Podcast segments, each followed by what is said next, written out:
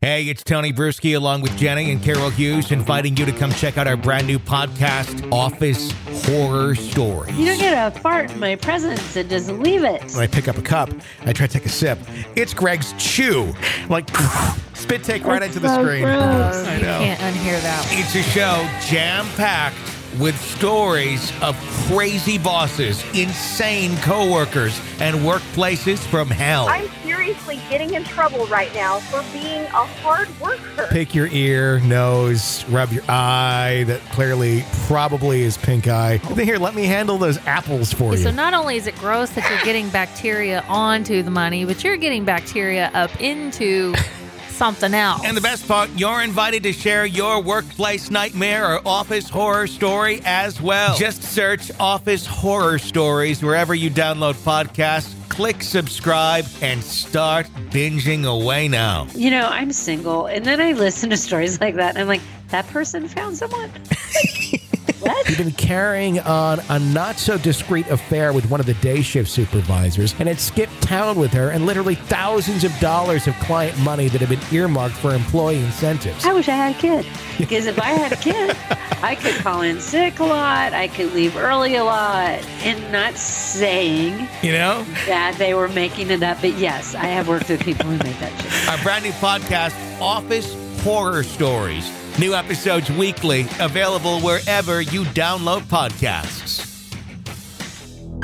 Happy holidays, everyone. Merry Christmas. This is E P P bonus episode number two hundred seventy-nine of Real Ghost Stories Online. I'm saying Merry Christmas and Happy Holidays because this episode is being released on Christmas Day of twenty nineteen. Now, you may be listening to it June thirty-fourth of... June thirty-fourth. Yes, I was going to say in some future year, because in that future year, we've maybe added a couple extra days to the calendar just for shits and giggles.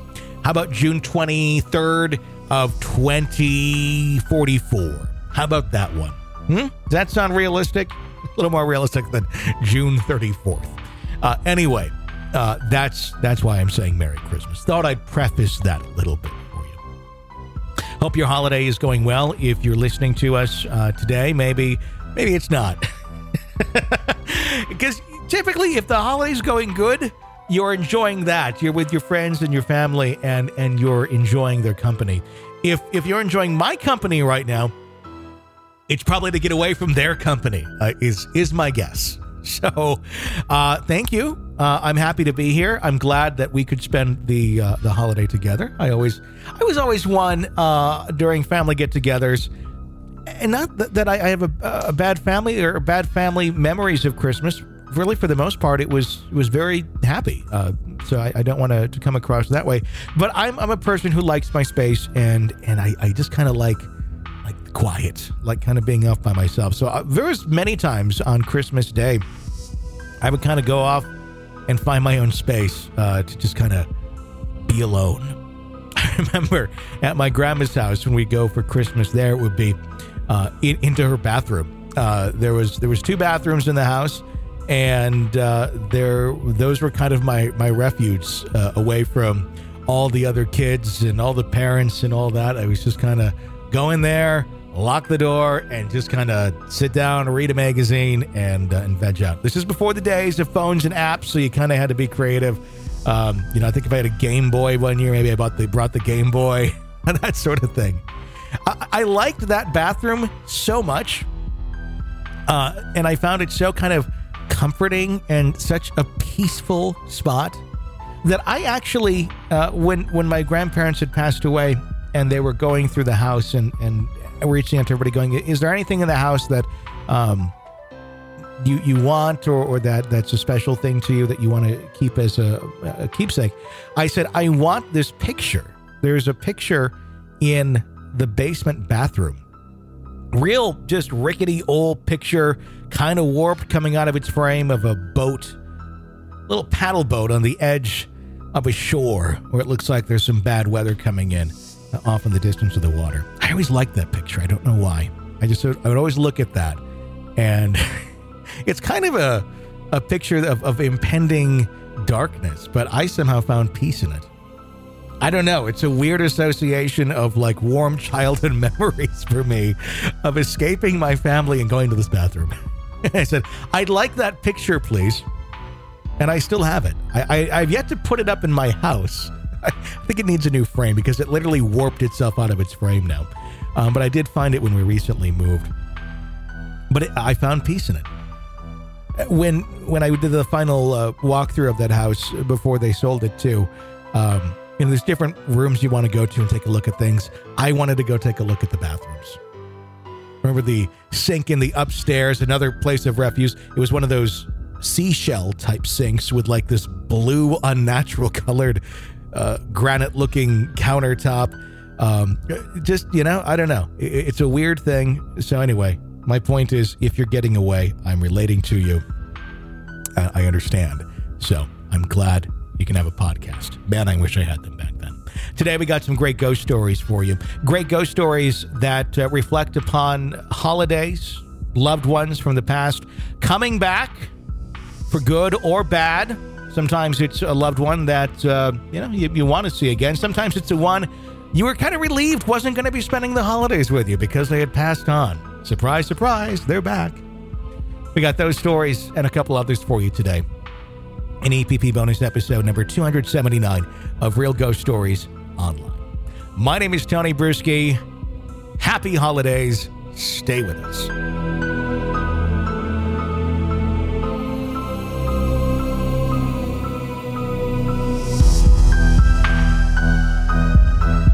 Sometimes a home just draws you in, and sometimes never lets you go. Even when you're alive. We often hear of ghost haunting houses. Ghosts typically are someone who has died. But can you can you haunt a house while you're living? Like, say you had to leave the home for one reason or another, and it was beyond your control, but you're still drawn back to that house. In your dreams, in your desires, every night. You feel that you are there, and it's so real, it's so vivid, it's such such an experience that you just know this is different than other dreams. This does not feel like other things. Could in fact be you that's now haunting a house that you are no longer in. In our next story, we hear about a family that is drawn to a property, drawn to a home that was built by a grandfather, put everything into the house. He lived in it. His family lived in it. The next generation lived in it. And eventually it went out of the family. But one of those family members still has a very strong draw back to that property. This is the story. Take a listen.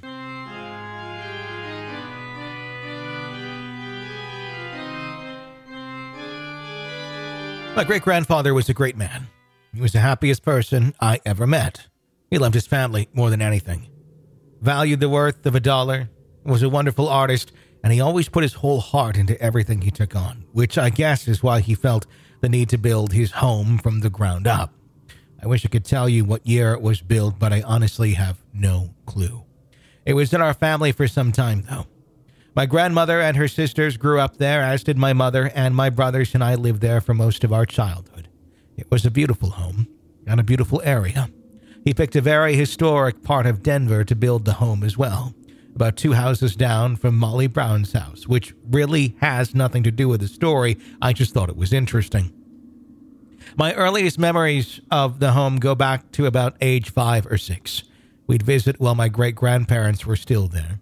It would always smell like an interesting mixture of cookies and perfume from my great-grandmother, and my great-grandfather would be sitting in his chair sketching a pastel drawing with his fingers, stained ten different shades of blue or red.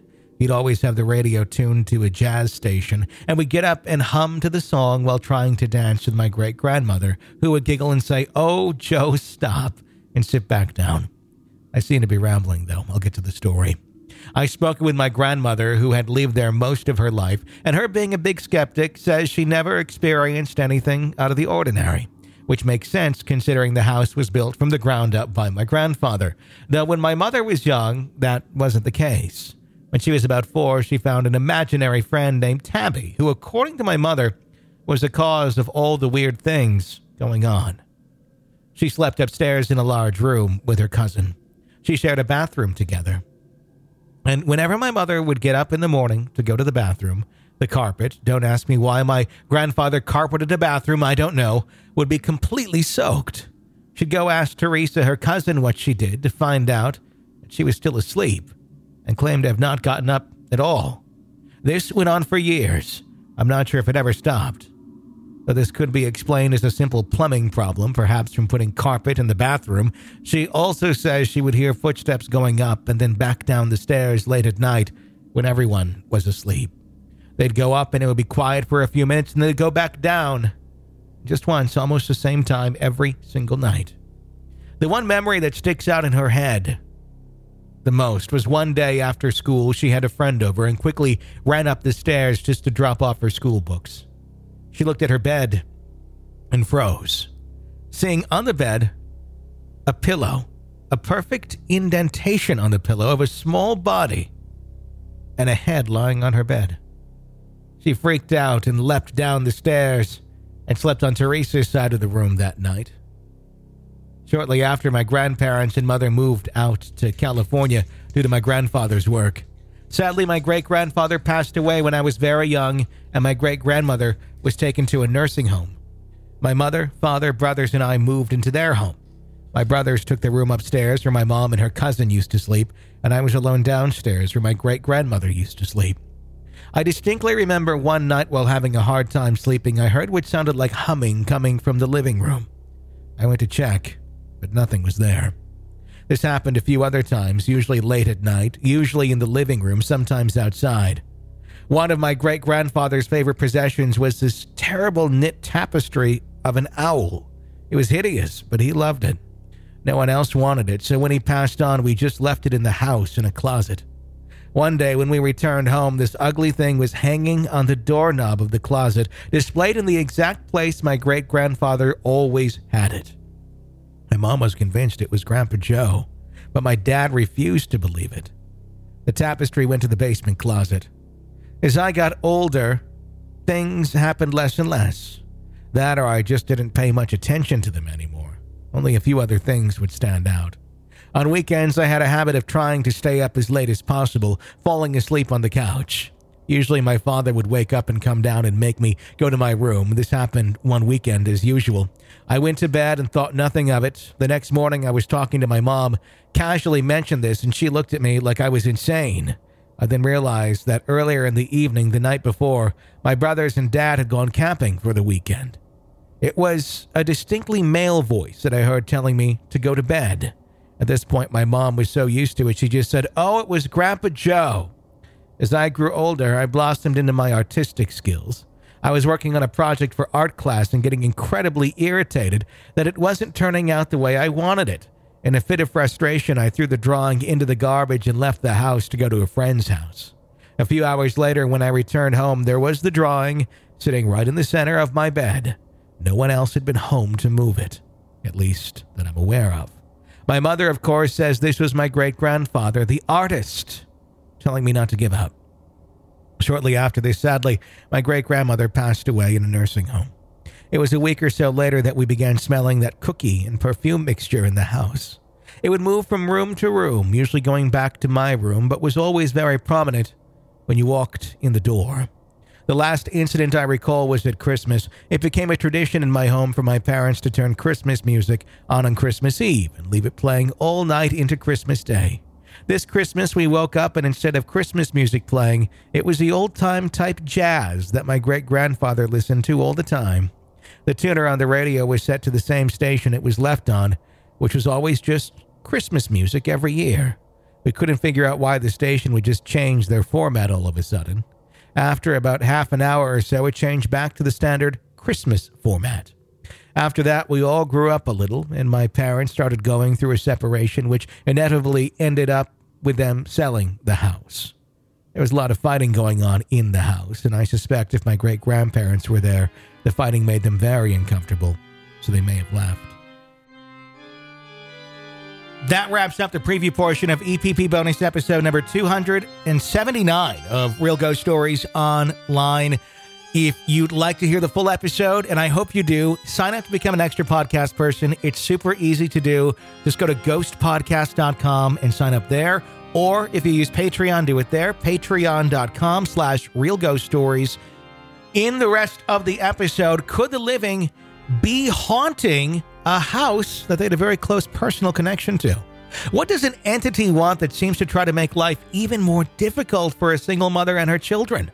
And just when you thought a relative you detested was gone for good from holiday functions because they died, they're back. Don't miss it. E P P two seventy-nine. Sign up to hear it. ghost podcast dot com or patreon.com slash real ghost stories. Check it out. Help us stay on the air and enjoy getting freaked out over the rest of the holiday break. Until next time, for Real Ghost Stories Online, I'm Tony Bruschi. Merry Christmas, Happy New Year, Happy Holidays.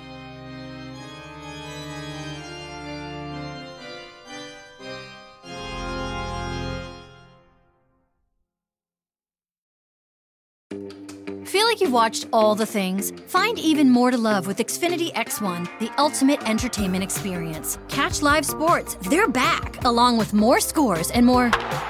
With the Xfinity Sports Zone, the best sports entertainment experience. Plus, find all your streaming apps and more in one place with the award-winning voice remote. X one makes entertainment simple, easy, awesome. To learn more, go online, call one eight hundred X F I N I T Y, or visit a store today. Restrictions apply. Not available in all areas.